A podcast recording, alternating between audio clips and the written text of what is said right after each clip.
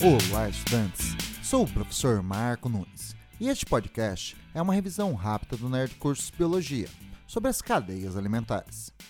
Cadeia alimentar é um conjunto de organismos conectados por relações alimentares. É formada por vários níveis tróficos. O primeiro são os produtores, organismos autotróficos, pois produzem o próprio alimento por quimiossíntese ou fotossíntese. O segundo nível são os consumidores primários. Eles se nutrem a partir dos produtores e são considerados herbívoros.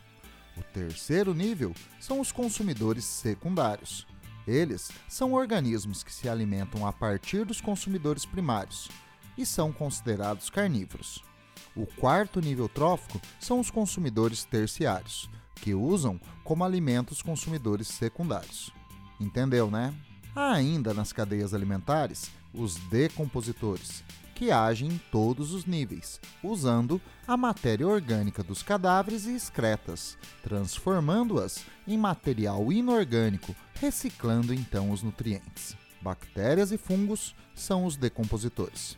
Mas, atenção, as cadeias alimentares não podem ser muito longas, porque entre cada nível há muita perda de matéria e energia pois parte do alimento consumido simplesmente não é digerido, sendo eliminado na forma de fezes. E parte do alimento digerido e absorvido é consumido pela respiração celular.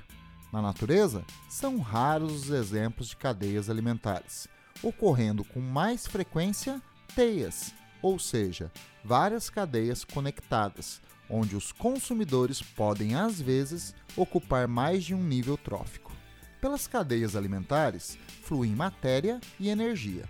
A energia de forma unidirecional dos produtores para os consumidores e a matéria de forma cíclica, devido à ação dos decompositores. Bom, é isso aí. Continue firme nas revisões do Nerd Curso Biologia e bom estudo!